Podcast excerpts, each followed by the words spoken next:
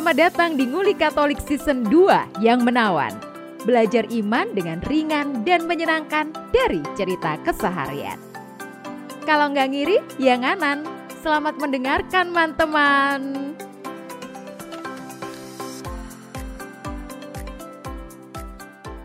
Kemarin tuh aku ya nggak kemarin persis sih beberapa hari yang lalu tuh aku sempat lihat di Twitter Buaya ya. Boso CTV. netizen Twitter itu emang gayanya salah. Apa yang kamu lihat di Twitter? Padahal, padahal baru install.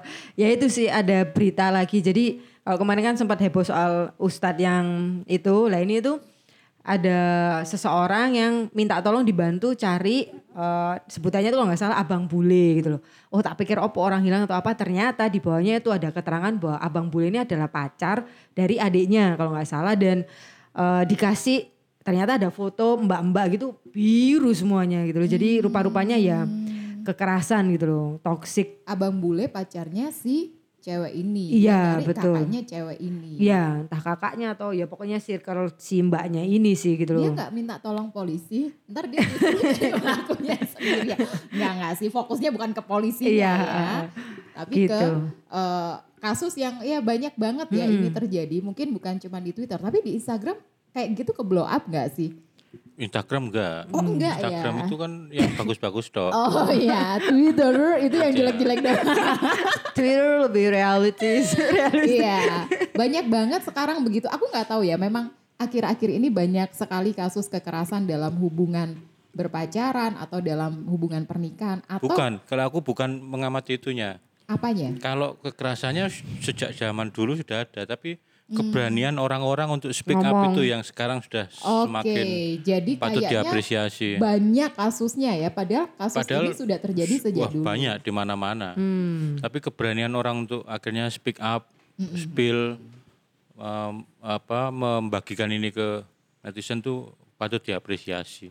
Oke, kalau kita ngomongin eh, yang diposting di Twitter itu salah satu yang harus dibaca tuh replace-nya ya. Oh, Balasan-balasannya. Iya, Nah, iya. Kira-kira kalau ada berita kayak gitu netizen gimana ya tanggapannya?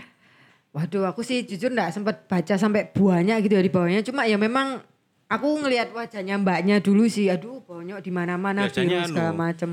Terus ya Netizen Twitter tuh Eh, pinter. langsung Bris. retweet semua sih kebanyakan. Enggak, biasanya mereka sebelum reply itu mereka ngecek dulu pasti. oh iya, Kalau, valid apa kalau enggak? netizen Twitter itu pinternya Udah itu cerdas. detektif ya. Bener. Betul. Mereka akan Telusuri. apa memvalidasi semua info kalau Twitter Oke. ya. Enggak langsung Beda dia- kalau Facebook. Facebook wis muncul apa pun di share, nggak peduli wis. Bener Karena apa ya-? Ah, ah, karena penggunanya kan apa uh, usianya usia atas tuh. Kalau Twitter kan lebih muda dan mereka nggak langsung percaya gitu. Jadi kalau ada Twitter yang viral itu benar-benar semua itu sudah ngecek validasinya apa validitasnya. Dan kalau benar-benar viral itu it- Berarti viral itu udah benar-benar iya. Terjadi beneran. Ah, Ini Gimana? salah satu yang akan eh, jadi eh, obrolan kita siang ini gitu. Ini tahun baru buka dengan kasus begini enggak apa-apa ya. Iya, iya nggak Iya. apa-apa dong. Resolusi tahun baru. ya. Karena keprihatinan. dan Resolusi tahun resolusinya baru. supaya ya OMK kesadarannya bertambah. Kesadarannya bertambah. Tentang ini topik yang mau kita bahas. Kehidupannya deket sama eh, topiknya deket dengan kehidupan orang muda. kita ngobrolin toxic relationship teman-teman. Eh, tapi karena ini relationship ya kita batasin aja cuma sekedar hubungan kisah kasih alias berpacaran atau bahkan itu sampai di pernikahan. Dulu enggak ada. Enggak maksudnya enggak nggak ada? enggak muncul kepemurkaan soal toxic relationship itu karena apa pun yang terjadi dalam sebuah relasi itu biasanya dianggap Urusan dalam urusan sendiri. internal, urusan domestik, apalagi di pernikahan ya. Itu benar-benar aib yang harus ditutupi, Tutupi. gitu. Itu berpuluh-puluh tahun yang lalu ya generasinya orang tua kita gitu. Tapi sekarang apa semakin teknologi maju, orang semakin sadar bahwa ini nggak bisa urusan begini ditutup-tutupi nggak bisa, harus dibuka. Jadi ini sudut pandang yang bergeser ya. Iya beneran ini sebuah kemajuan yang signifikan. Meskipun belum semua sih yang Bener, masih ada maning, yang heeh. karena punya masih itu. menganggap eh, kok tak omong nih semua Iya, tabu, tabu, itu aib, aibku. iya. Itu yang kadang masih menjadi problem juga. Ya menghambat ya. Teman-teman yang lagi dengerin podcast kita kali ini eh harapannya sih nggak ada yang terjebak dalam toxic relationship. Sering kata terjebak itu yang dipakai karena biasanya korbannya nggak sadar. Betul. Ya, Nggak nggak- sadar kalau eh, dia ada di situ. dia ada di situ. Ketika kemudian dia sadar sudah nggak bisa keluar. Wih, Ya, atau ya kayak mbak itu tadi, kayak mbak itu tadi, Iya, yang tulang pipinya retak, Ha-ha. tulang rahangnya juga, itu mukul pakai jurus apa bang Bule ya? Aduh, nggak tahu. Lalu apa yang dipikirkan begitu ketika eh, namanya juga pacaran pernikahan? Itu kan pasti diawali dengan cinta dan sayang. Gitu ya hal-hal yang romantis. Gitu ya Pak ya. Dulu Mestinya ya. mestinya, mestinya. Tapi kenapa bisa berakhir pada bogem ya? Pada pukulan-pukulan kayak gitu. Iya. Tapi eh, kalau yang mau kita bicarakan ini bogem pukulan yang sifatnya fisik itu justru itu malah di tahap yang yang puncak gitu, yang kelihatan. Yang bahaya itu justru yang Nggak nggak kelihatan. kelihatan itu loh. Oke, yang nggak kelihatan kayak apa? Verbal. Verbal, Ya, Oh. misalnya verbal. Oke. terus apa nih yo? Eh, Eh, aturan-aturan yang Aturan, ini ya, lalu misalnya manipulatif. manipulatif, oke. Jadi misalnya eh eh, apa lagi adu argu- adu argumen gitu berdebat gitu. Mhm. Lalu karena tidak menemukan apa, solusi. lalu didiamkan. didiamkan, nggak mau ngomong. anu apa silent treatment. Kalau biasanya saya tuh ben tak tak meneng no wae ben ngerti sebelahku. Lalu berharap gitu. Dia di WA Cowoknya peka ternyata.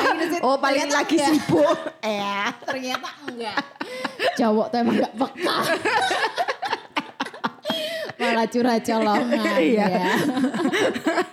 Gimana gimana Bri? Lanjutin Bri.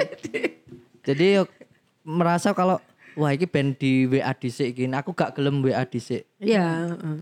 Pokoknya kudu dhek sing WA aku. Ngono sih. Pernah kali ya kita kayak gitu. Ada yang mau curhat, ada yang mau curhat, ada yang mau curhat. Temen kita kayaknya gitu. Maksudnya kayaknya pernah digituin, pernah didiemin sama ceweknya. Kayaknya, enggak dia yang mau. Oh, teman kita yang menjadi pelakunya. menjadi pelakunya. Itu sih satu contoh kecil ya teman-teman kalau sekarang eh, teman-teman lagi lagi berelasi begitu ya, mungkin masih pacaran atau baru saja menikah. Katanya kan pernikahan itu juga tidak semulus ketika kita- menikah lalu masalah selesai enggak ya justru memulai memulai perjalanan baru dengan masalah yang harus terus dihadapi. Nah, itu sih satu contoh kecil bisa jadi itu indikator bisa jadi enggak gitu ya. Ya. Kan kita melihat juga frekuensi atau apakah ini negatif dan itu berlangsung lama atau tidak. Manipulatif, Iya. intimidatif. Betul. Terus Kalau istilah ya? anak zaman sekarang tuh misalnya kayak ghosting, Betul. gaslighting, gaslight. Bahkan eh, mungkin kalau yang tanda-tanda kecilnya bisa kayak posesif berlebihan, cemburunya berlebihan. Cemburu berlebihan. Cemburu boleh katanya, tapi lek sampai berlebihan sampai semua dipantau setiap jam harus lapor ada di mana segala macam. Eh, ya kan eh, Iya sih, iya, iya benar. itu tanda-tanda sih kalau yang kayak gitu-gitu cemburu berlebihan, posesif. Sampai Sherlock nih, aku punya temen yang aku ceritain tadi hari ya. Jadi waktu barengan kita di WA-in, kamu di mana Sherlock? Gitu. Padahal sama-sama di kampus nih. Oh, sama-sama di kampus Sherlock. Aku sama dia di kampus, Oh, oke. cowoknya kerja gitu Oh, ya. tapi ke foto Sejam kampus ya. kemudian dia sibuk nih, masih kuliah nih, Hmm. masih kelas-kelas gitu. Terus apaan? Dengerin diskusi. Di WA aku suruh Sherlock. Sejam. Nah kita kuliah 3 SKS men. 3 SKS itu kan 2 jam lebih. Bilangin lu kuliah 3 SKS. Dan ternyata itu terjadi Oh. setiap hari. Dia setiap, setiap Menurutku jam itu tanda-tanda toxic Ya, relationship. hal yang Nah. kayak gitu Karena sih. wis gak wajar, berlebihan dan Tapi waktu itu aku tanya temanku, kamu nggak apa-apa? Nggak apa-apa. Nah, cuma itu, Sherlock itu doang. Nah, masalahnya. kayak gitu. Tapi kita teman-temannya udah ngerasa aneh kan. Ya. Ma- menjijikkan itu bukan aneh. itu bukan aneh. Nah terus kan kita sebagai cewek-cewek jadi kepo. Emang cowoknya kayak apa sih gitu kan obrolan antara cewek-cewek. Mungkin dia ya. kerja di tambang lepas laut. Jadi dia mengebor minyak yang lepas laut tuh yang di tengah laut tuh. Dan harus memantau uh, Iya, lokasi pengeboran setiap saat gitu. Ah, dia khawatir ceweknya. Khawatir kalau ceweknya nanti Geser, ke mana. geser ke mana?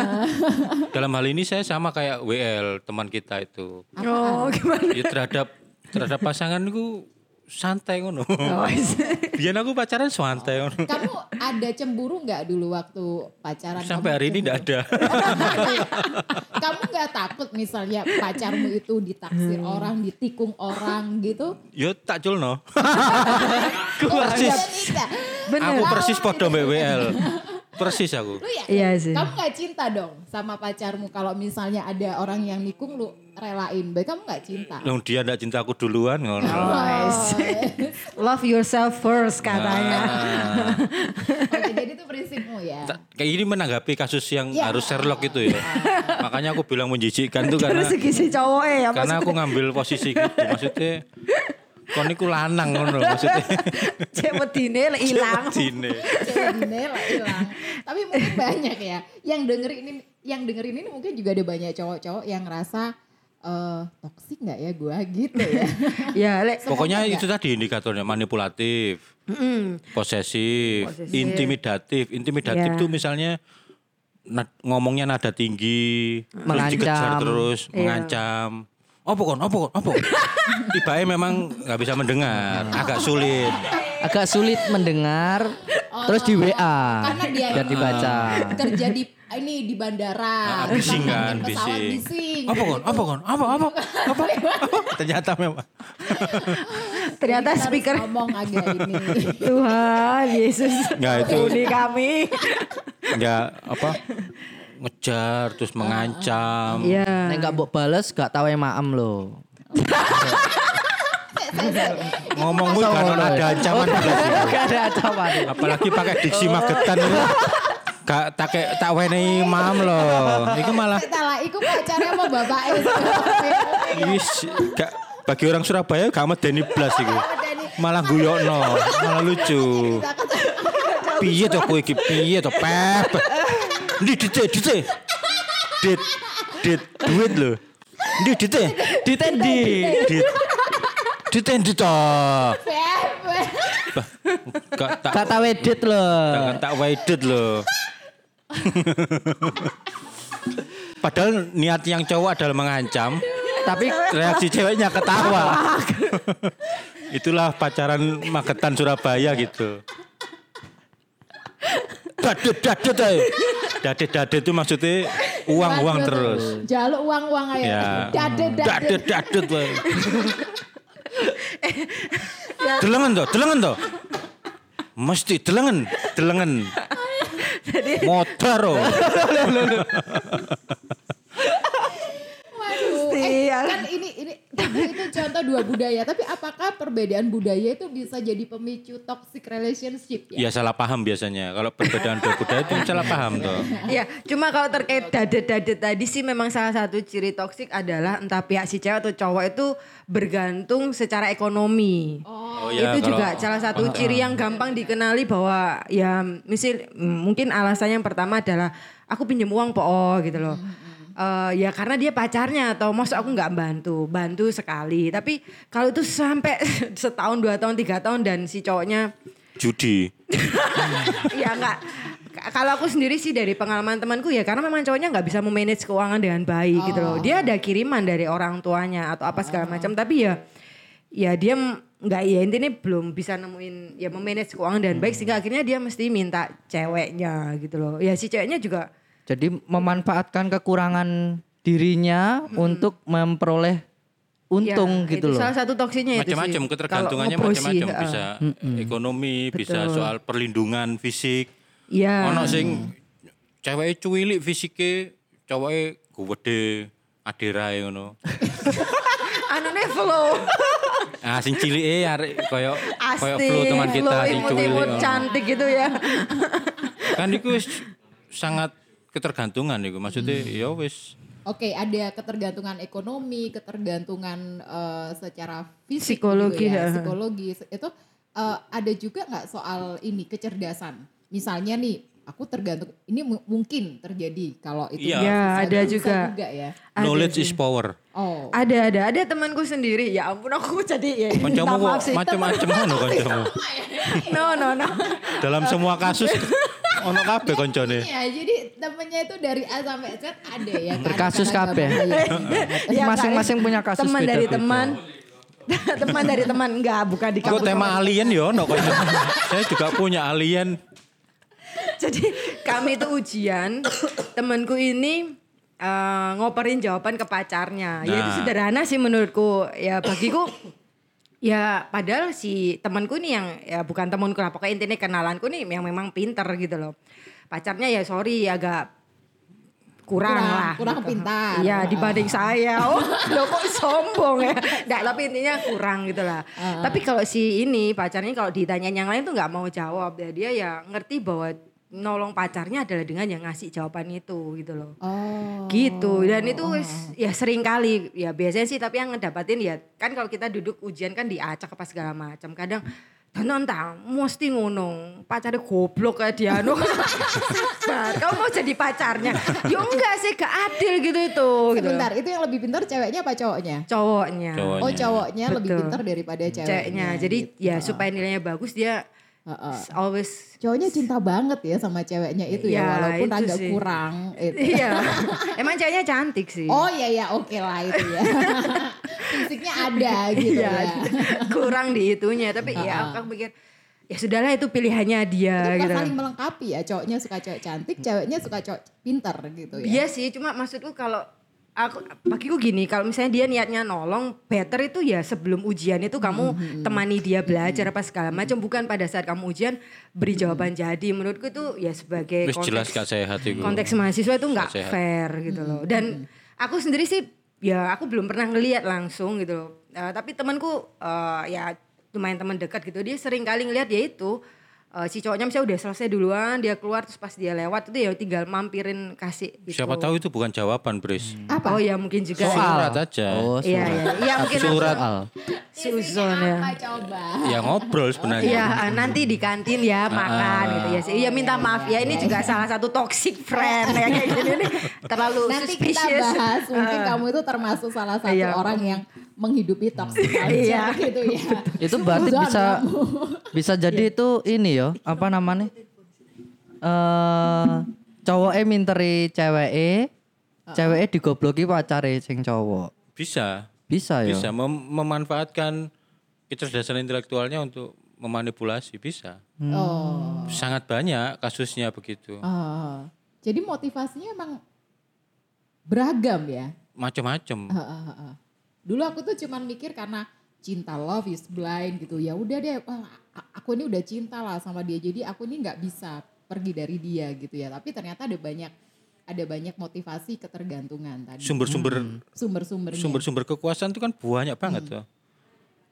Uang, keturunan, Hmm. terus kecerdasan. keturunan itu gimana dibela-belain pacaran sama si A karena si A ini bangsawan Nah, misalnya. itu. Oke. Itu lalu orang jadi menghamba pada anaknya Oke. lurah misalnya.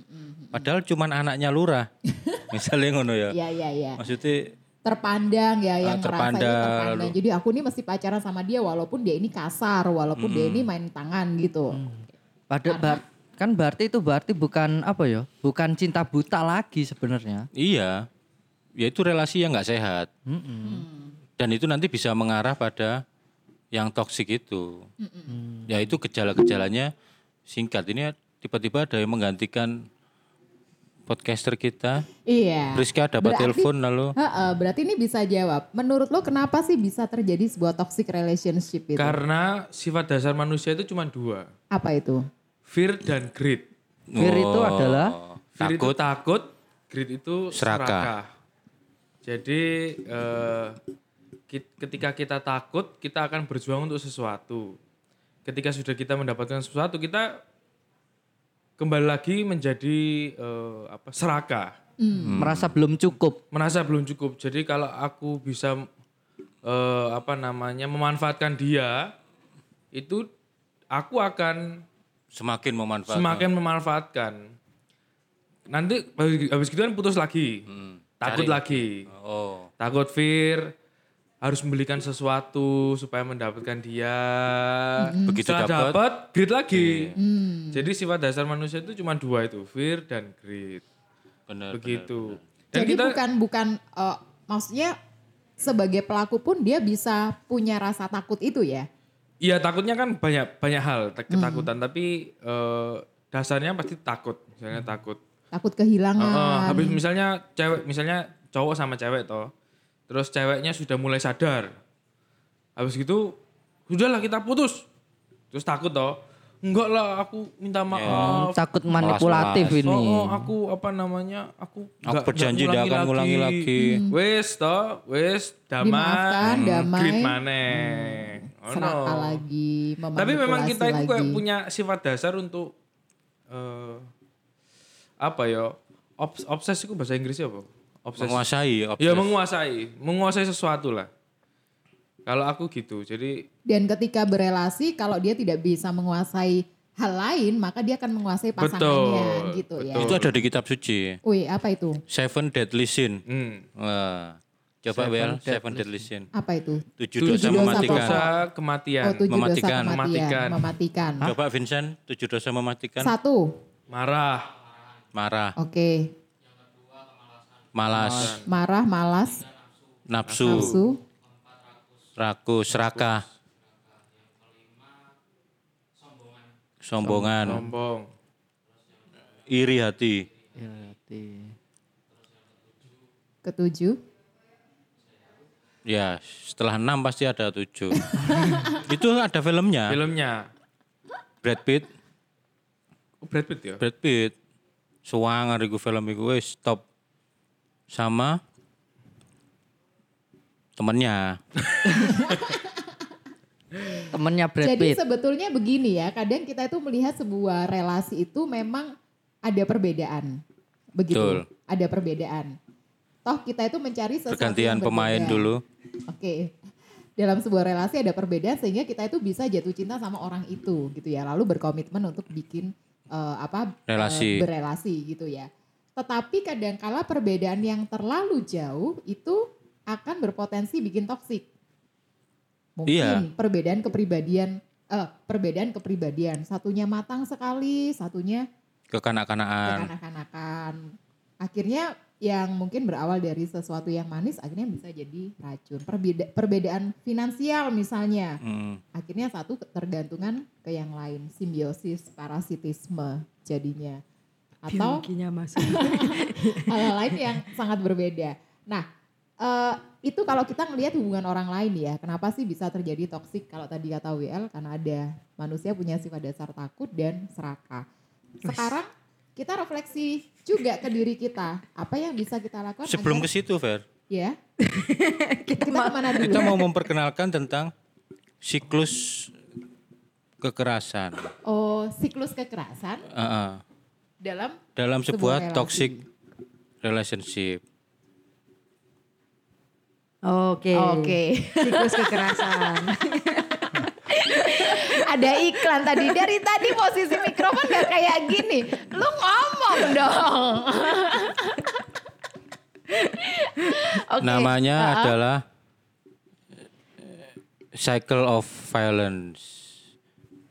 Untuk kita siklus. melihat di dalam sebuah toxic relationship itu ada siklusnya. Apa yang pertama terjadi Yang pertama biasanya? adalah Yudit? terjadinya perbedaan pendapat. Oh, emang nggak boleh? Sebutannya tension building. Jadi meningkatnya ketegangan yang berawal dari perbedaan pendapat. Yang tidak terselesaikan pendapat. dengan baik atau dengan Oke, yang tidak terselesaikan dengan baik. Jadi kalau ada perbedaan pendapat dalam sebuah relasi, oke ya. Itu siklus Oke. awal Oke. biasanya. Tapi kalau nggak terselesaikan, itu akan memicu. Ah, memicu Toxic. ketegangan. Yang terjadi eh, eh, si pelaku yang mulai apa mengancam, Hmm. memecahkan barang-barang, destroy properti, terus isolated, apa meng- mengucilkan, me- mengasingkan, Atau Terus. me- membatasi pergaulan dari pasangannya gitu Ah, bisa ah. ya. mulai apa berteriak nada tinggi membentak Hmm. begitu itu siklus yang pertama dari perbedaan pendapat ketegangan meningkat lalu muncul beberapa tindakan itu Iya. Sebentar, tapi ini kita harus samakan persepsi bahwa toxic relationship itu bukan berarti yang pelaku selalu cowok dan korban selalu betul cewek ya. betul Iya, ini tidak ada iya. hubungannya sama gender ya Ya tidak ada Ah, ya, karena betul. bisa jadi pelaku itu perempuan juga ya. Ah. Jadi tergantung relasi yang terjadi. kita Iya. menyebutnya kalau di teorinya ini ya abuser pelakunya pelaku dan victim apa korban abuser dan victim Eh, Terus? pelakunya tadi itu tadi mengancam apa melakukan hal gila memecahkan barang-barang macam-macam Menghancurkan. eh. Heeh. HP kah, dia banting HP dengan gampang atau dia pukul tembok atau bahkan dia pukul kamu. Atau apa nyayat-nyayat ini loh. Oh iya bisa bisa. Loh dia nyayat dirinya sendiri apa menyayat pacarnya? Bisa jadi kan melukai dirinya. belum sendiri. itu nanti Belum. ada itu nanti Itu ada di siklus yang Ketiga. Iya, heeh. Oh. mulai sampai ke yang Oke. Ancaman-ancaman bunuh diri kayak gitu. Oke. Kalau ini yang masih tahap awal itu biasanya gitu dulu, apa kayak apa gertak-gertak gitu. Weh. Lalu yang Nggak boleh ya kayak gitu. dari korbannya itu Ini Apa? ada lagi apa ini menuduh nggak setia salah satunya. Wah, Oh, iya. sakit, unfaithfulness sakit. loh. Kamu emang nggak setia. Sakit nggak berdarah. Wis kayak gitu-gitu. Iya tuh, mengisolasi. Iya iya iya. Kayak gitu-gitu. Jadi kayak nuduh ya Padahal padahal kalau menilai pacarmu dikit-dikit udah nuduh kamu nggak setia, terus sudah ngelarangin kamu ke ini itu ini itu mem- sangat Membatasi. membatasi dengan alasan-alasan yang kayak gak masuk akal lah gitu loh. Mungkin sekilas kamu bisa nalar, lo ngapain sih aku lo dia temen deketku segala macam kok dia ngelarangin ini itu, itu udah tanda. tanda-tanda itu Betul. siklus pertama. Lalu dari pihak korbannya biasanya dia berusaha untuk tenang, mencari alasan, Heeh, oh, lalu betul betul. Melampiaskan alasan apa? Oh kenapa ya pacar? merasionalisasi Oh, kenapa pacarku kok, kebenaran. kok ngamuan gini ya dia dan dia cenderung menyalahkan dirinya Iya. lalu mencari pelarian dengan makanan tries to satisfy with food Ya, or shopping misalnya kalau yang ya gitu. Itu pelampiasannya kalau punya bisa duit ya. Iya, ya mungkin Jadi ini juga tergantung ini status ekonomi ya. Jadi kalau dia udah victim terus nggak punya duit itu ya kasihan. dia depresi kali ya. Iya, betul betul. lalu withdraw siku koyo apa Menarik menghilang pelan-pelan betul, eh, menarik diri. narik diri Ghosting. Enggak ya. ya? kalau ghosting tuh pelakunya Pelakunya, Oh. kalau ini pelakunya yang dari menjauh. korban dia yang mulai menjauh Tuh jadi kalau misalnya kita punya teman-teman yang biasanya gaul sama kita terus setelah dia pacaran sama orang lain terus Dia ngilang. dia Iya. hilang dari circle-nya ini kenapa ya kok nggak pernah lagi nongkrong bareng? Apa oh ternyata nggak boleh sama pacarnya. Ternyata dilarang begini begitu. Belum nikah tuh padahal. Ya, ya. Lalu Itu sih. siklus yang kedua itu mulai ya ada aksi, ada apa eh, tindakan. Jadi apa ledakan apa eh, impulsif gitu mulai kalau di sini deskripsinya bisa sangat fisik ya. Menampar, memukul, menendang, mencekik, Iya. Fisik berarti. ya membanting, Terus forces seks, jadi memaksakan melakukan Memaksakan eh, hubungan seksual hubungan gitu seks. loh. terus mengancam dengan polisi. Atau bahkan cegah, nggak usah lapor-lapor polisi, nggak usah kasih tahu papa mamamu gitu loh. Hmm. Itu bisa juga gitu loh. memperla- Tapi ini posisi korban memang akhirnya mau melakukan ya. Dalam arti ketika dia dia punya keluarga, dia tinggal dengan orang tuanya. Lalu dia punya pacar yang seperti itu. Itu bisa ya? Atau karena ini memang sudah dimanipulasi ya? Iya, iya. Pemikirannya sudah dimanipulasi sampai pada titik bahkan dia ngomong ke orang tuanya pun Enggak, enggak. Enggak. nggak mau, nggak Iya. mampu. Karena kan bisa jadi aku lo ngelakuin ini karena aku sayang sama kamu, aku cinta sama kamu lah. Akhirnya si korban kan mau ngomong ke orang tuanya, mau ngomong ini kan oh iya ya, Iya, kayak takut me- di- merefleksikan lagi ke dia. Oh iya, ini mungkin caranya pacarku. Ya itu tadi merasionalisasi itu. Oh cara temen eh, cowokku kalau sayang tuh gini caranya itu merasionalisasi. Iya. Itu di siklus yang kedua korbannya juga masih merasionalisasi, mencari alasan, berusaha tenang. Nah, terus mungkin dia bisa melawan balik di siklus yang kedua ini ya. Iya. Dia mulai pikir-pikir lapor apa enggak, cerita apa enggak, kayak gitu-gitu. Oh. Me or may not, heeh. mulai di tahap itu, di tahap sementara yang eh, pelakunya itu tadi, mulai yang fisik tadi sampai menggunakan senjata, Iya. meludahi, menyiksa. Kalau sudah punya anak, menyiksa anaknya dan seterusnya. Nah lalu ini yang siklus ketiga ini yang paling bahaya ini, disebut siklus honeymoon, siklus penyesalan. Bulan madu dong berarti. Iya kayak Berarti itu sudah turun grafiknya.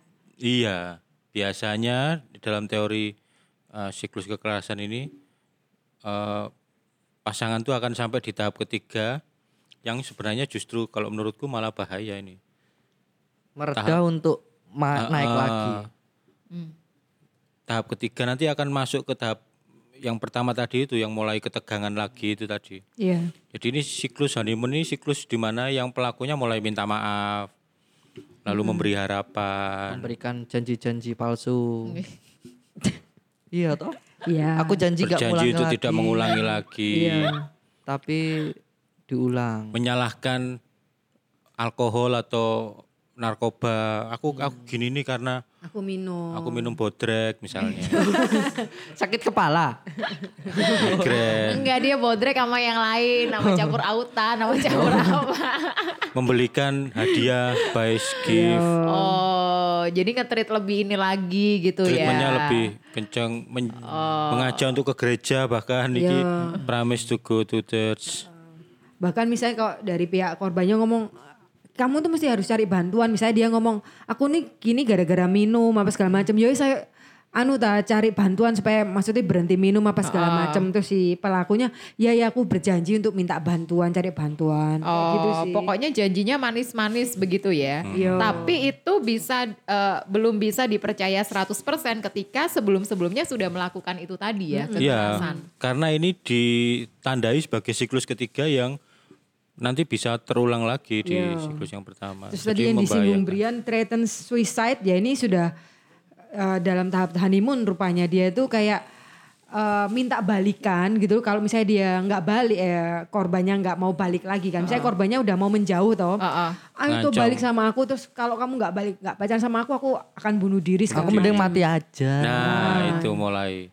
Itu ternyata Karena udah it- itu tahapannya justru karena tadi bilang Yudit eh, berbahaya karena udah menyangkut nyawa gitu Betul. ya. Ya, Wah ya. kalau aku tak tinggalin beneran mati nih orang gitu ya. Padahal itu- sesungguhnya yang terancam nyawanya ya si korban bukan pelaku. Mhm. Pelaku sih nggak, ya memang dia manipulatif sih dia.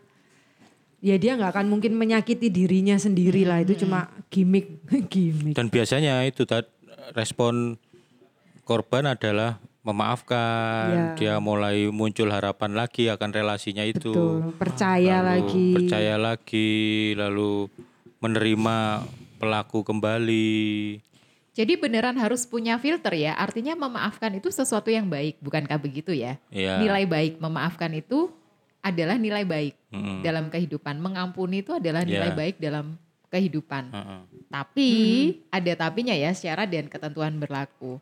Kita harus melihat apa yang sudah dia lakukan ya. Ketika dia mengancam nyawa, lalu menjatuhkan harga diri lewat kekerasan verbal, eh, itu perlu dipikirkan ya. Iya. Artinya bukan tidak mau mengampuni, tapi menyelesaikan dulu, menyehatkan dulu relasinya, baru Iya. setelah itu healing untuk mengampuni. Iya. Gitu kali ya. Dan mengapa disebut siklus? Supaya gampang ditandai. Kalau dia setelah minta Oh. maaf ternyata dia kembali Balik. ke siklus yang pertama, Berarti itu, Itu udah toxic. pasti berarti ini sudah toxic relationship. toxic relationship ini.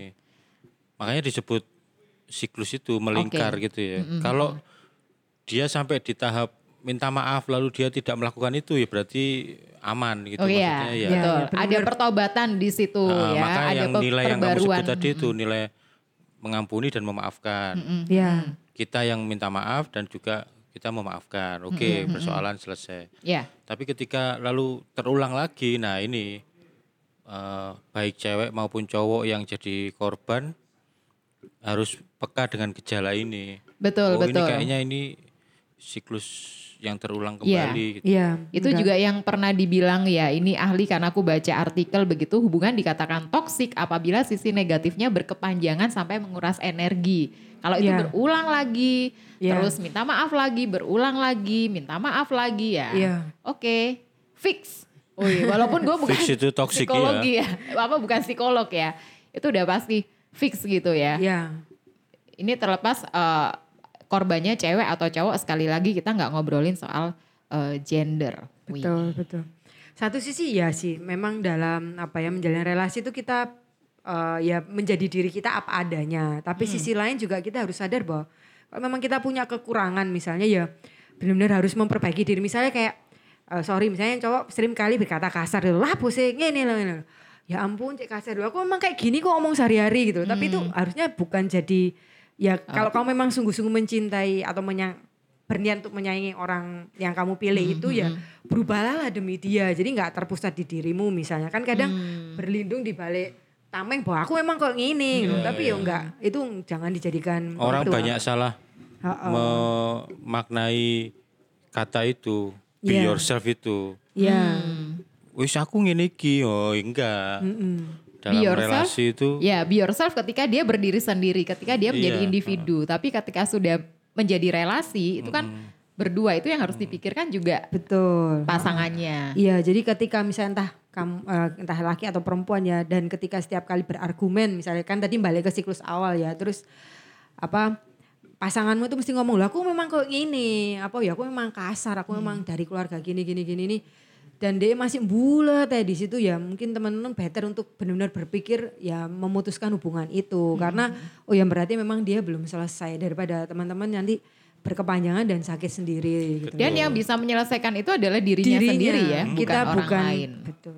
Jadi kalau orang belum selesai dengan dirinya sendiri, dia sepertinya belum siap berelasi sama Iya, orang lain gitu. Sebenarnya Jangan Mm-mm. Jangan. Brian dulu, Brian dulu. Oh, nah aku ini sih bukan hanya menjadi diri sendiri tapi yo kenalilah dirimu sendiri itu. Oh, Oke. Nek Itu yang lebih tepat ya. Mm-mm. Jadi bukan menjadi dirimu terus ya menjadi orang lain menjadi dirimu juga tapi kamu harus mengenali dirimu supaya kamu bisa mengenali pasanganmu juga itu. Kalau kayak tadi contohnya cowok berkata kasar, oh aku mengenali diriku memang aku ini suka berkata kasar, tapi bagaimana mengendalikan supaya tidak berkata-kata kasar itu kepada pasangannya, Iya, itu lebih iya. tepat kali ya. Ya, Ah, misal jadi- kayak gitu. Bukan iya. berarti terus berubah langsung jadi anu enggak, tapi Ha-ha. ya tetap Mungkin ya. aku akan berkata kasar tapi dengan konteks yang lain atau ketika bersama yang lain atau gimana gitu ya. ya. Ya apa kan itu cewek yang atau cewek atau cowok yang kamu pilih untuk kamu sayangi. Maksud iya sih cara menyayanginya gitu. Gitu ya. Sederhana-sederhana gitu sih mungkin kadang beberapa temen gitu yang kayak ya enggak kok memang cowok aku memang gitu kok cara ngomongnya. Kita sih dengerin kayak hmm, enggak deh gitu loh. Karena itu ya kayak di lagunya itu Oh apa? cinta pasti mengasihi. Oh, Maksudnya sih. tidak ada bahasa cinta itu yang yang kasar gitu Iya. loh. Tidak ada bahasa cinta itu yang menyakiti. Oke, sekarang kita ke bagian yang berikutnya tadi nih yang Sobat Didi. Apa yang bisa kita lakukan supaya kita nggak jadi toksik buat orang lain? Kadang kala mungkin pelaku itu yang kita bilang dalam relasi pelaku itu juga nggak sadar kalau dia tuh Dia jadi toxic. racun buat pasangannya. Eh tapi bener nggak sih? Pelaku itu kadang nggak sadar atau dia sadar? ya? Iya, kadang nggak sadar. Oh kadang Iya. nggak sadar Ah, ya? Makanya lalu kita me- mengangkat ini tuh, mengangkat teori siklus kekerasan ini supaya pelaku dan korban juga sama-sama sadar ketika Oh. terjadi pengulangan itu ya itu sudah sudah toksik itu. Mm-mm, betul. Ya caranya supaya kita nggak jadi orang yang toksik ya.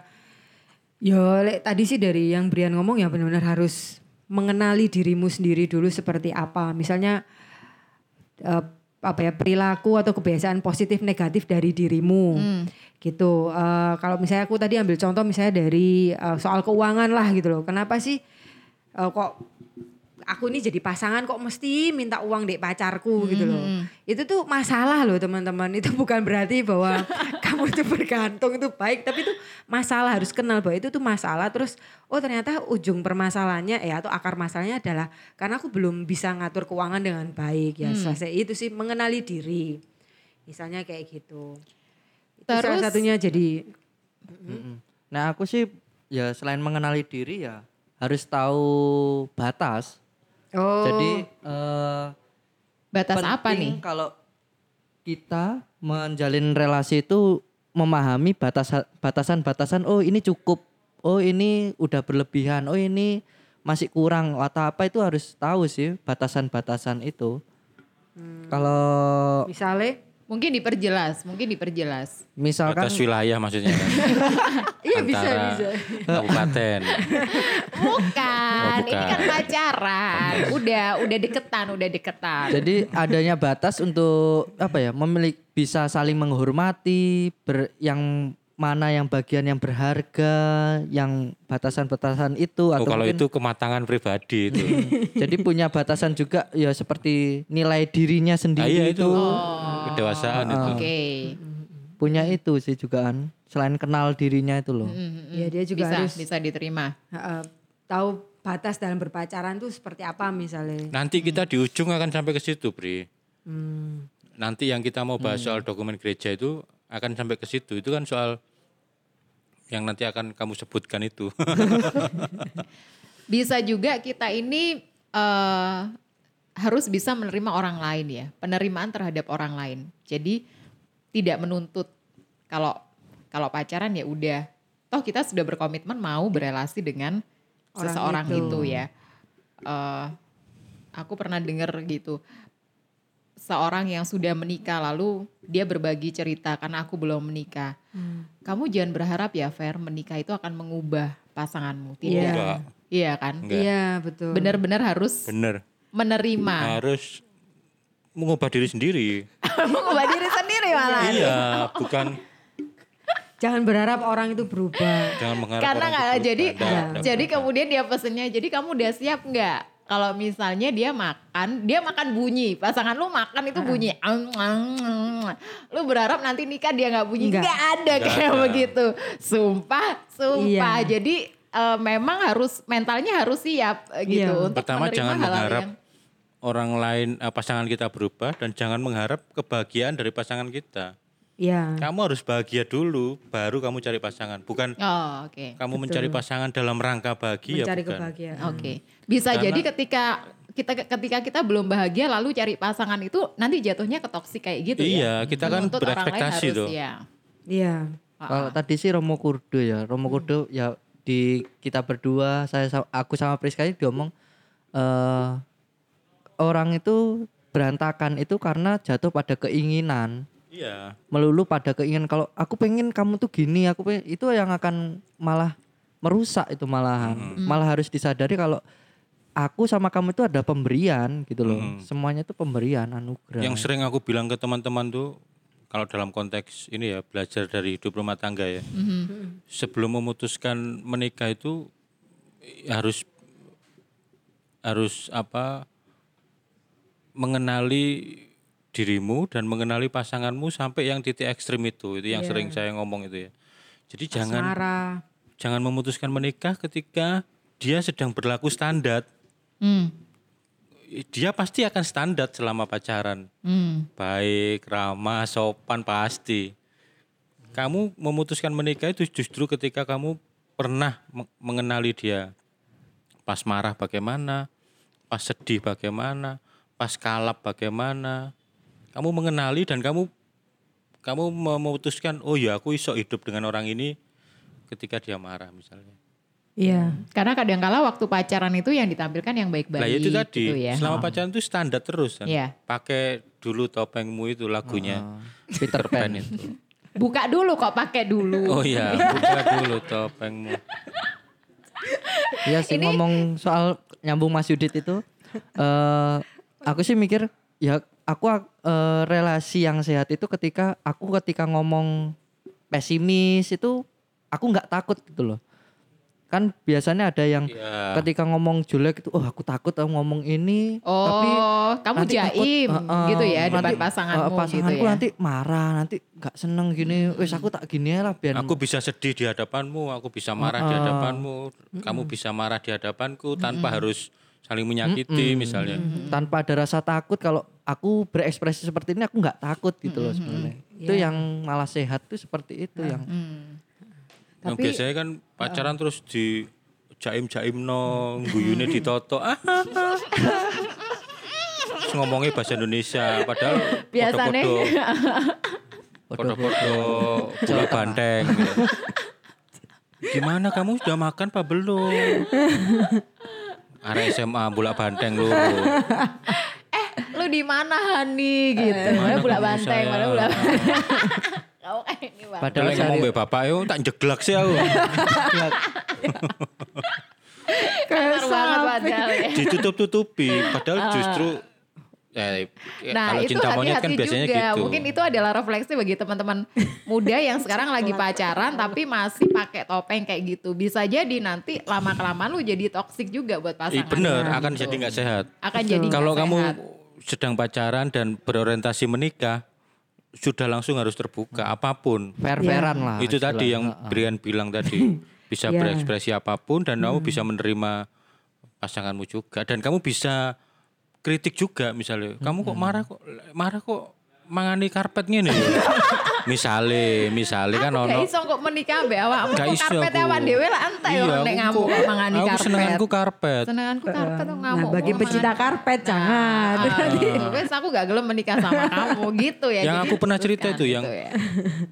Eh, temanku Pak Sutri eh, waktu menikah itu cowoknya nggak pernah marah.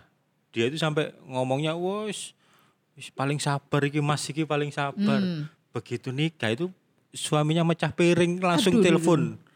Si istrinya itu Kaget ya dia ya. telepon shock istriku. Ya. ampun Mas ini lek ngamuk pecah piring loh. Lah kon pacaran gak ngerti dah. ya. Heeh. Kalap sekalap itu kaget deh. Wow. Mungkin yo sing ya. sing lanang yo kaget kok aku mecah piring yo mungkin dia niatnya mau ngelapi piring Iya iya iya iya. Terus brojol akhirnya pecah. jadi pada Hal-hal kaget yang ya seperti itu Bisa ya. jadi, bisa Hal yang seperti itu. nah sebenarnya benih-benih toxic relationship itu ya karena itu gak sehat maksudnya ada hal-hal yang Ditut- gak sehat tapi ditutupi. di, dipelihara ditutupi Atau ya satu sisi yang tadi aku sampaikan terlalu apa adanya sampai dia tuh nggak mau berubah gitu. ah itu juga Sampai kayak ya aku Oh, memang ini ini ya itu juga anu gitu. Ada yang terlalu ditutupi ya, tapi ada juga terlalu apa adanya sehingga kayak ya aku memang gini. Ya itu kalau memang berelasi ya kan menyangkut dua orang ya harus sama-sama menuju Mm-mm. hal yang baik gitu kan. Ada yang tetap dihidupi, ada yang dikurangi sebagai bentuk toleransi karena nanti akan Iya, hidup iya. bersama dengan pasangan ya. Iya. Ada yang harus dibunuh mungkin egonya Oh, dibilang harus. supaya oh iya, iya. Wes. harus yang udah bertahun-tahun harus gitu ya, Harus. udah yang di- harus diempet gitu ya, Harus. pengen ngomong gini ya, tapi ini eh, baik nggak untuk ini ya? Ini Hmm. ini bukan tidak jujur loh ya, tapi mengendalikan diri apa yang bisa diungkapkan lalu mencari timing sudah yang bukan tepat. lagi ini tentang aku Wis. kalau menikah 17 tahun anak dua itu Ini tentang ini bukan kita tentang aku, ini gitu bukan ya. tentang kita. Tentang kita. Nggak boleh harus nggak boleh topiknya itu aku nggak oleh. Dewi. Mestinya. Wah, padahal Bagaimana itu kita? itu tidak mudah bagi Oh, manusia sangat ya. berat. Kan manusia itu sangat Ngeri ngeri. Lawannya kan diri sendiri iya, manusia lawannya itu. diri sendiri. Semua orang pasti ingin menceritakan tentang aku gitu. Karena ego, kita punya ego yang itu bisa Pertengkaran jadi di rumah monster, tangga itu kan jadi Mesti karena itu. Hmm. Masing-masing ya ego terus. Hmm. Aku karepku ngene. Lah kan sing kono ya duwe karep. Iya. lah ya apa iki? Kono duwe karep, kene duwe karep. Iya iya. Karepku ki apik. Sing kono ya apik dia karepe. juga Lah ya merasa karpe api. Iya, iya. Iya, iya, tadi yang Romo Kudu ngomong ya kalau mencintai keinginan yo nggak akan selesai-selesai itu sih. Wis. Romo Kurdo. Applause tuh Romo Kurdo. Oh, applause, applause. Harusnya dia diundang di sini ya. nah, dalam sebuah Romo Kudu harus relasi belajar dari yang menikah 17 tahun. Oh iya, lu maksudnya ya. Karena Romo. Kudu bujangan. lu maksudnya ya.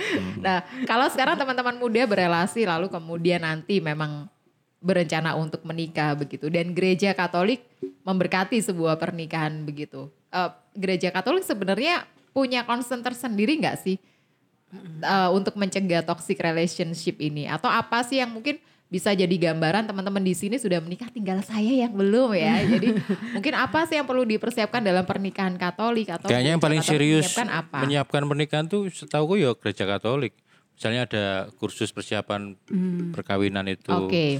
yang sampai beberapa kali pertemuan. itu diajarin kayak apa sih maksudnya eh, ada nggak bagian di mana bisa memperkuat pasangannya untuk nggak terjebak dalam toxic relationship? Misalnya nih pada waktu pacaran nih sehat-sehat aja kan kita nggak tahu ya setelah pernikahan mungkin ekonominya goncang dan lain sebagainya lalu dia eh, mereka bisa jadi toxic relationship. Nah itu gereja ini nggak sih eh punya hal-hal yang Iya. dilakukan itu kayak apa? Ceritain dong, Iya. ceritain, ceritain ke gua yang belum nikah. Gereja menyiapkan yang baik. Pasutrinya yang nggak baik. Si bermasalah yo wong loro iku. Coba coba apa yang baik itu apa? Ya Misalnya. beberapa Kalau gereja sih Nah, itu. biasanya eh ya kalau di pacarannya kan emang nggak secara eksplisit yang ngasih tahu supaya sehat pacaran sehat tuh gini-gini nggak? Oh ya, Nggak, nggak ada itu ya maksudnya secara tersurat itu nggak ada gereja. Mungkin di pelajaran sekolah kalau teman-teman Hmm. OMK yang masih sekolah ini. Eh sekolah di mana nih? Sekolah Katolik, sekolah negeri apa di? Semua sekolah karena bukunya kan satu toh. pelajaran agama Katolik SMA. Oh ya, oke. materi pacaran, Pacaran yang sehat. Itu bisa teman-teman baca lagi, itu harus dipelajari. Jangan cuma biologi tok loh ya. Jadi itu juga Organ harus loh itu ya. itu ya dikenali, tapi juga itu tentang bagaimana berelasi dalam pacaran yang sehat. Nah. tapi bisa memberi gambaran nggak apa yang maksudnya di situ diomongin atau Brian udah lupa? Kalau sing di sekolahnya lupa, tapi nek di persiapan pernikahannya Oke, itu boleh yang itu aja sedikit yang inget dibagi. ya. Mm-mm. Jadi kalau yang di apa persiapan pernikahan itu kita, yo sekarang ngomongnya kita loh. kita itu Ini pendengar belum ada yang tahu loh. Kenapa? Belum ada yang tahu ya. Bocorkan. Lanjut ya, lanjutin dulu, lanjutin dulu. Nah, kalau kita itu eh, dapat waktu itu di kursus pernikahan itu tentang bagaimana sih mengenal pribadi, mengenali diri dulu, mengenai akunnya gimana, terus si pasanganku ini bagaimana itu sa- sama apa sama-sama mengenali dirinya sendiri. Setelah itu diajak untuk mengenali pasangannya. Mengenali pasangannya. Lalu apa yang baiknya, apa yang perlu dirubahnya. Tapi itu menjadi apa ya? Menjadi penyemangat sih salah satunya buat kita ayo gali lagi akhirnya kayak gitu. Oh, itu Dikit. itu kamu, itu jatuhnya di kamu. Mm-mm. Ya Akhirnya karena kamu diminta untuk mengenali dirimu, mengenali pasanganmu, kamu jadi lebih semangat gitu. terutama si pasanganku ini Oh.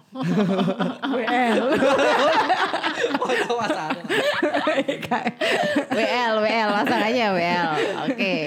Nah, kalau si Priska ini ya ngomong, ayo kita coba bahas lagi. Jadi mulai kayak satu-satu siapa teman sahabat yang tiga sah tiga nama sahabat yang di pa- apa yang paling deket sama pasanganmu lah itu dia cerita siapa tiga.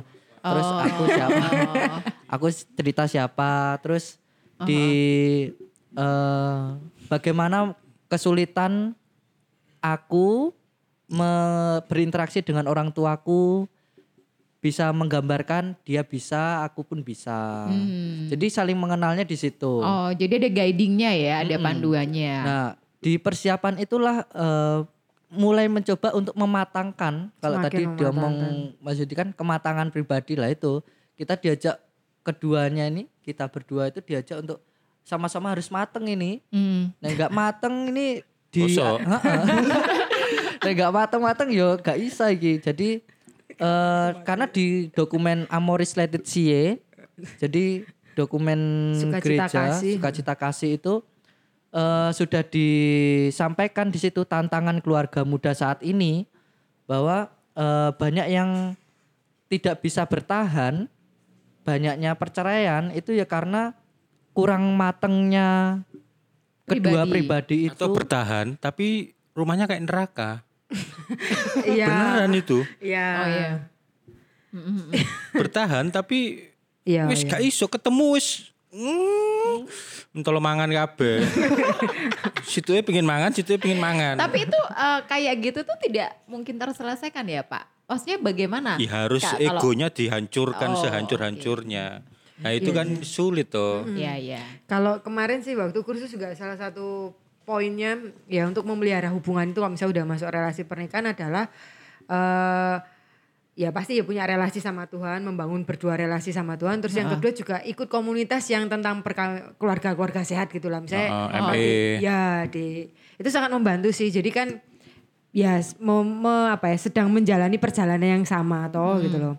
Ada komunitas yang memang concernnya sama yaitu soal berkeluarga dan segala macam gitu sih atau misalnya di seksi misalnya nggak bisa ikut ME itu ya kan ada seksi keluarga paroki juga kadang punya acara-acara apa ikuti aja seminar apa tak apa jadi ya menyadari juga mesti perlu upgrading segala macam dan mesti cari komunitas lah kemarin salah satu pesannya sih itu kalau yang apa ya praktisnya gitu loh Itu Gitu. cara untuk menyirami Betul. relasi pernikahan Ha-ha. Katolik. Itu kalau ya. pernikahan ya. Kalau yang masih OMK relasi yang ada choice itu yang pacaran itu Oh iya. choice itu kan juga salah satu toh Karena choice itu bermula dari mengenali Ya, diri, UMI. kemudian ha-ha, dan mengenali relasi di sekitarnya.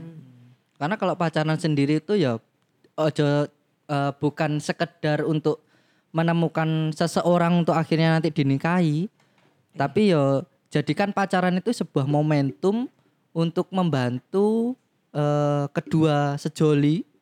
Jadi teman-teman yang pacaran itu untuk membangun rumah tangga dan menemukan kasih itu sendiri di antara keduanya ini. Wis, itu indah banget itu ya. Ketika berelasi satu sama yang lainnya bertumbuh gitu ya, bukan satu bertumbuh lalu satu kering gitu.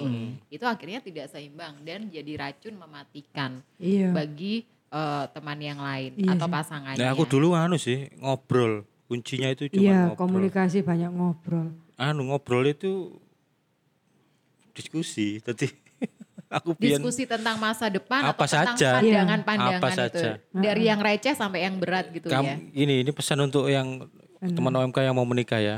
Nanti kalau kamu pacaran sudah mau mikir nikah itu ngomong segala hal.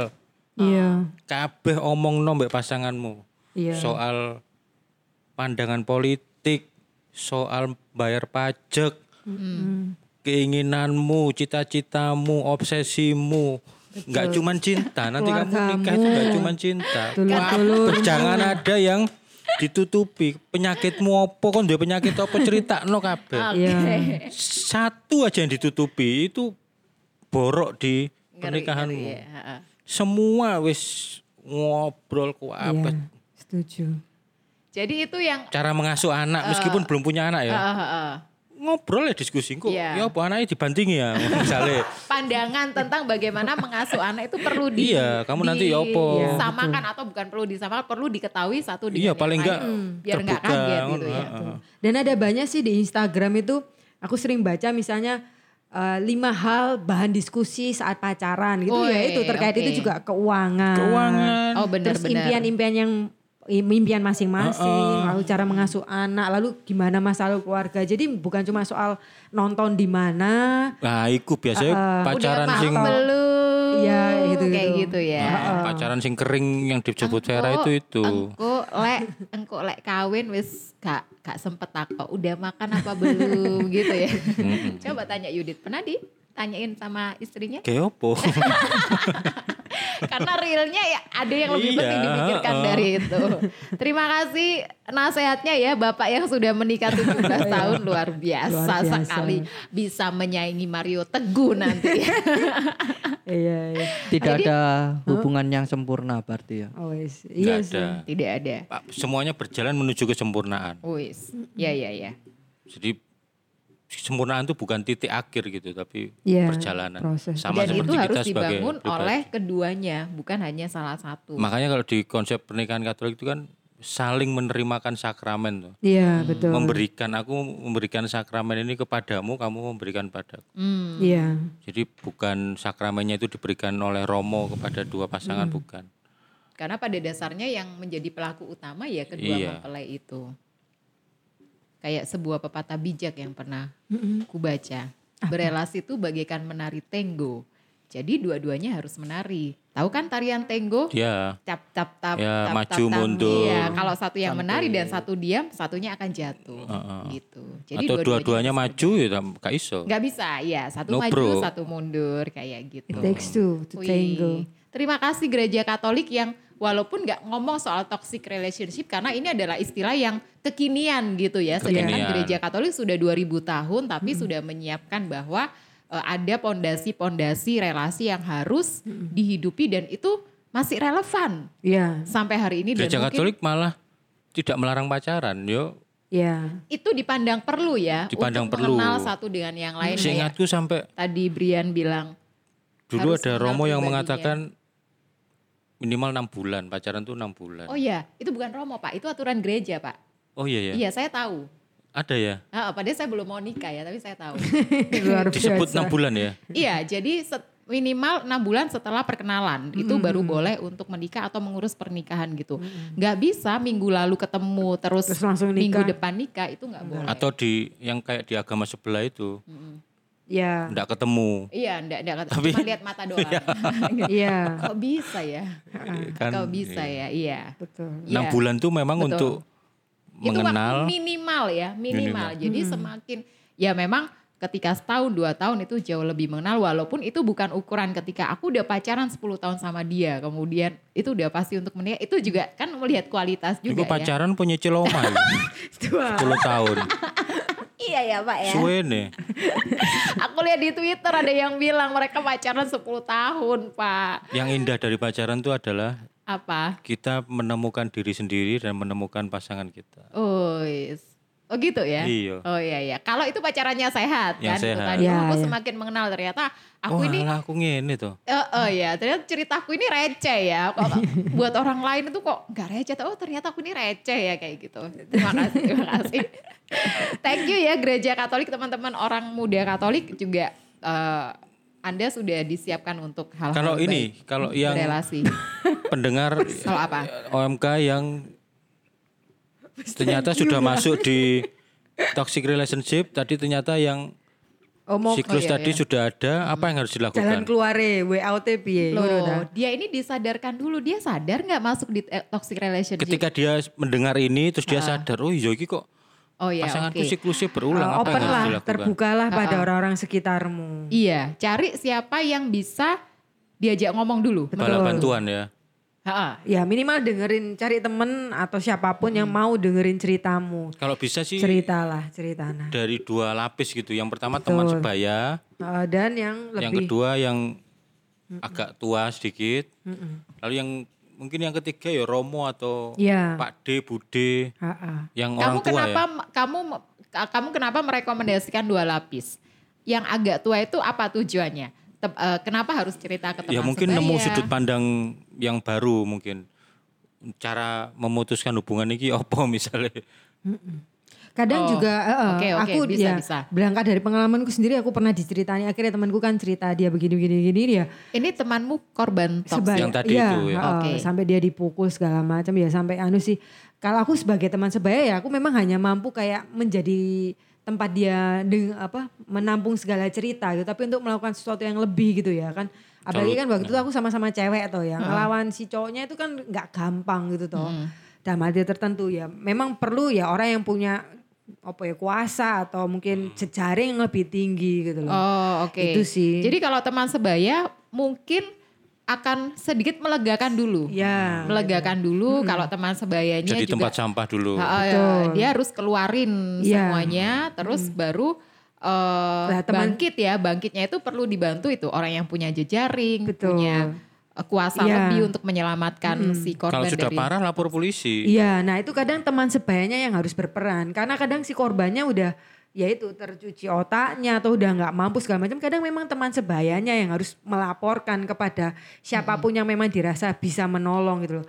Dan bahkan sebelum melaporkan juga harus memfoto bukti-buktinya atau Oh, menyiapkan iya. gitu loh. Misalnya kamu punya teman ya, terus ya itu dia kayak yang tadi di awal kan uh, abang bule itu uh, bonyok segala macam langsung foto uh, apa kalau misalnya mau di visum atau kalau misalnya temanmu masih belum mau di visum foto kasih tanggalnya segala macam itu itu memang buktinya mana? Itu Karena biasanya kadang-kala gitu. korban toxic relationship yang sudah dipukul secara fisik, sudah ada kekerasan secara fisik Iya. itu itu belum menjamin dia sadar kalau dia di Perlakukan- toxic relationship. Iya. Iya. Betul. Kalau dia tuh udah keracunan itu dia nggak sadar. Makanya biasanya yang speak up itu Teman. mungkin bukan korban sendiri Betul. tapi orang terdekatnya dia. Iya. Karena ini udah nggak sehat, ini udah nggak sehat. Tapi si korban sendiri nggak apa-apa, aku nggak apa-apa. Iya. tadi di cerita awalnya Priska tadi kan itu kakaknya, kakaknya ya. perempuan yang kakaknya yang Men- eh, memviralkan itu karena dia udah ngerasa adiknya wah. Eh, Dan korban. kadang korban juga ngomong, eh ya jangan cerita siapa-siapa gitu. Aku mau Oh, cerita iya. ke kamu. Oke. Justru saat temanmu,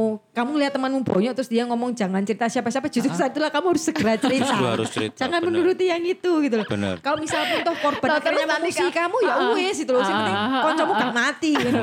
Iya karena bahaya banget ya kalau udah Iya. fisik itu. Di luar negeri di, ya di Indonesia juga ada lembaga-lembaga yang sampai di levelnya advokasi sampai di apa eh, penanganan korban-korban kayak gitu yang Oh. toksik toksik KDRT Iya. misalnya Heeh. Tuh. sampai itu tuh ada yang simbol-simbol untuk simbol-simbol apa eh, rahasia itu lah apa Aku nggak ngerti apa tanda-tanda sih? rahasia untuk Iya. Kode-kodenya pakai Kode-kode. tangan. Iya. memberitahukan orang Oh. Itu tanda kalau dia ap- apa dapat abusive treatment dari pasangan. di luar negeri itu Tapi di ada luar negeri. 911 itu kan um, emergency call Jadi tuh. ketika dia pergi ke tempat umum tapi sebenarnya dia lagi sama pacarnya Iya. dan dia mau minta tolong itu ada Iya. ininya ya. Mm, di- ada kode-kodenya. Ah, bahkan kalau misalnya ke apotik gitu ya, apotik atau supermarket apotik tapi di luar negeri itu ya.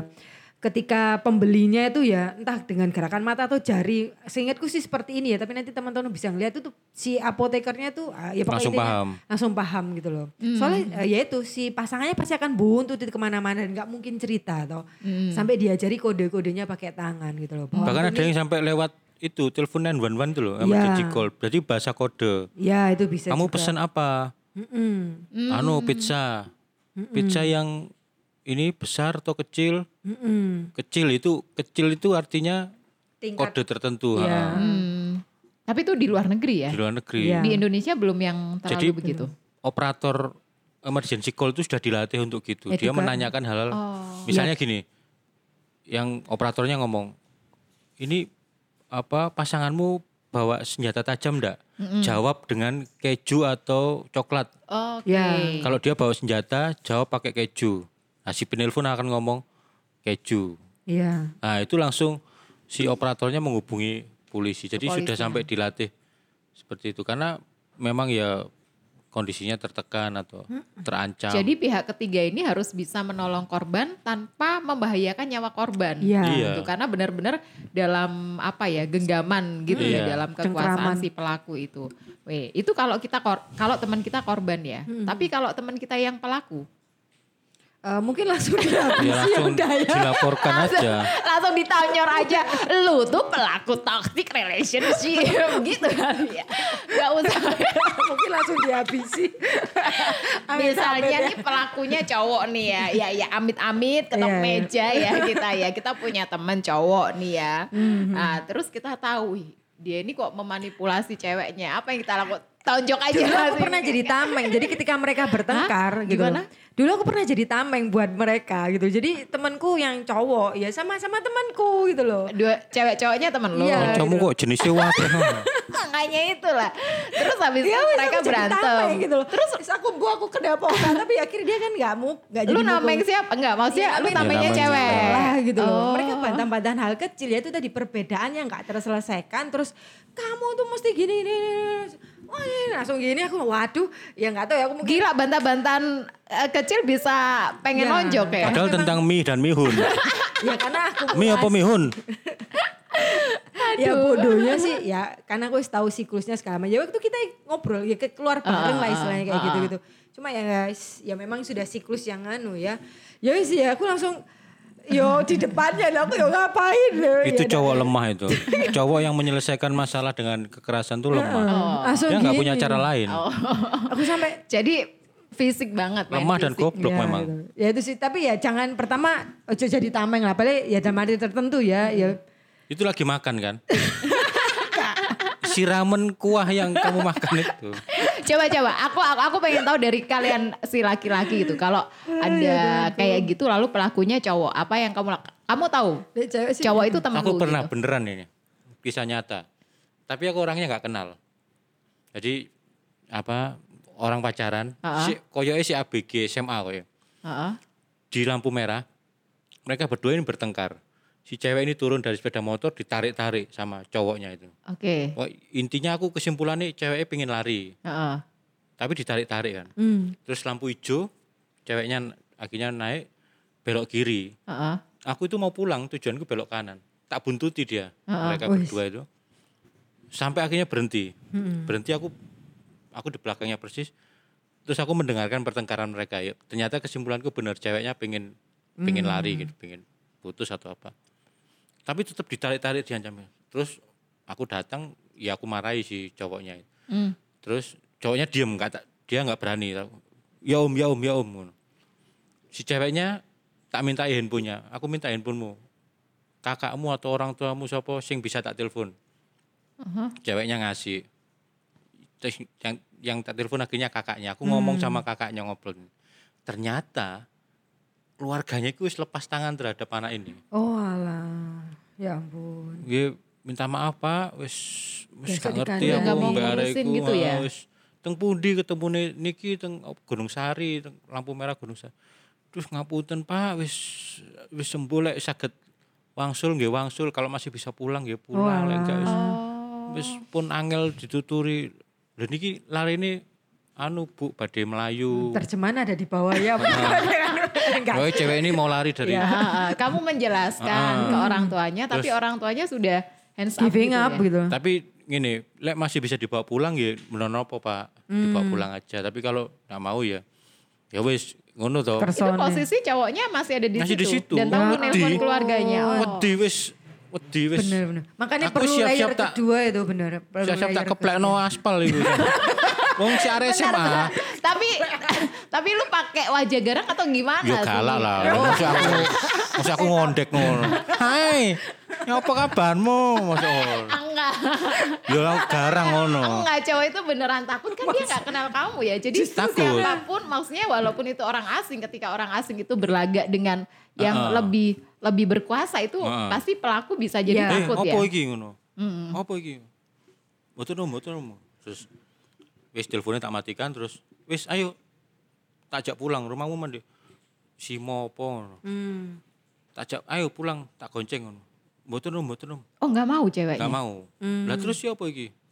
Ben diterno iki sing lanang iki ben diterno iki. Terus yo ojo melayu-melayu lho. Nggih om, terus akhirnya mereka bonceng berdua. Ya wis aku wis. Tapi ya kita tidak tahu ya setelah nggak itu. tahu setelah itu apa ada apa nggak tahu tapi aku aku beneran waktu itu berdoa ya iku anakku SD iku, aku seeling Hmm. aku bayang nung kok anakku misalnya kok ya amit-amit yo Iya, iya, amit-amit iya, ya. Mungkin karena lu punya anak cewek ya, jangan sampai pacaran kayak gitu jadi aku modelnya. mereka berdua sudah jalan aku sih ketenggengan nang iku ya Heeh, heeh. aku gak menyangka respon mbak E iku kok ngono Ya ya. wis ya. lek saged beto wangsul nggih wangsul lek mboten nggih mboten Hmm. berarti wis koyo dilepas ngono Iya. Karena itu tadi mungkin berulang berulang kayak Berulang, gitu berulang. terus. Oh, Iya. oke. Butuh orang yang nah lek aku lebih maksa dewasa.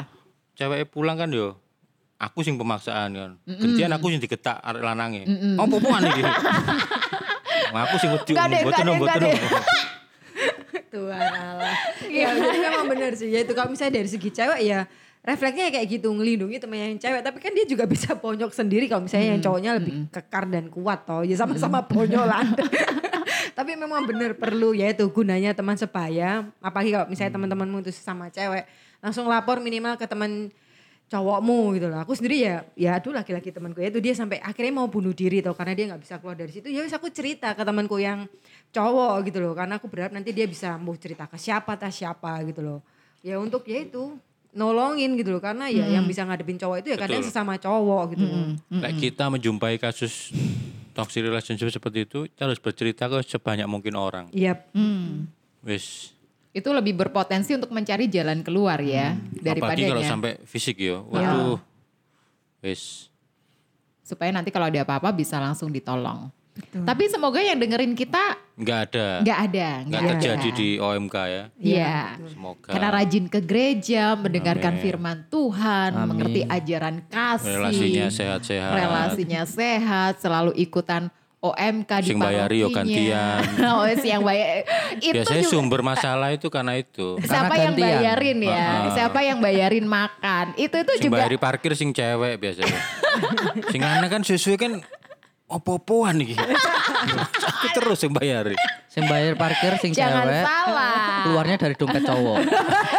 Jangan salah soal bayar-bayaran itu juga dibahas sama netizen Twitter ya. spill who pays the bill. Baru berapa waktu yang lalu Twitter itu apa aja dibahas ya. Thank you, thank you. Sejam kita udah ngobrol tentang toxic relationship. Eh, semoga di awal tahun kita membuka dengan sesuatu keberanian untuk nggak jadi bagian dari toxic relationship. Bye bye. Sampai jumpa See you. berikutnya. Sebagai penutup ini bukan juk tapi pesan Asik. untuk para cowok. Loh, lo cewek ya mas? Cowok dulu, Nggak, cowok dulu. Apa pesennya mesti Bapak? di mesti dicegati Febrian. Terus dia bingung loh, terus dia bingung. Bingung. Terus ngopo-opo dicegati. untuk Hai para, para cowok, cowok-cowok. jangan pernah mukul cewek. Bukan karena dia cewek, tapi karena kamu cowok. Wis. Sampai jumpa. Sampai jumpa. Dalam, dalam, dalam.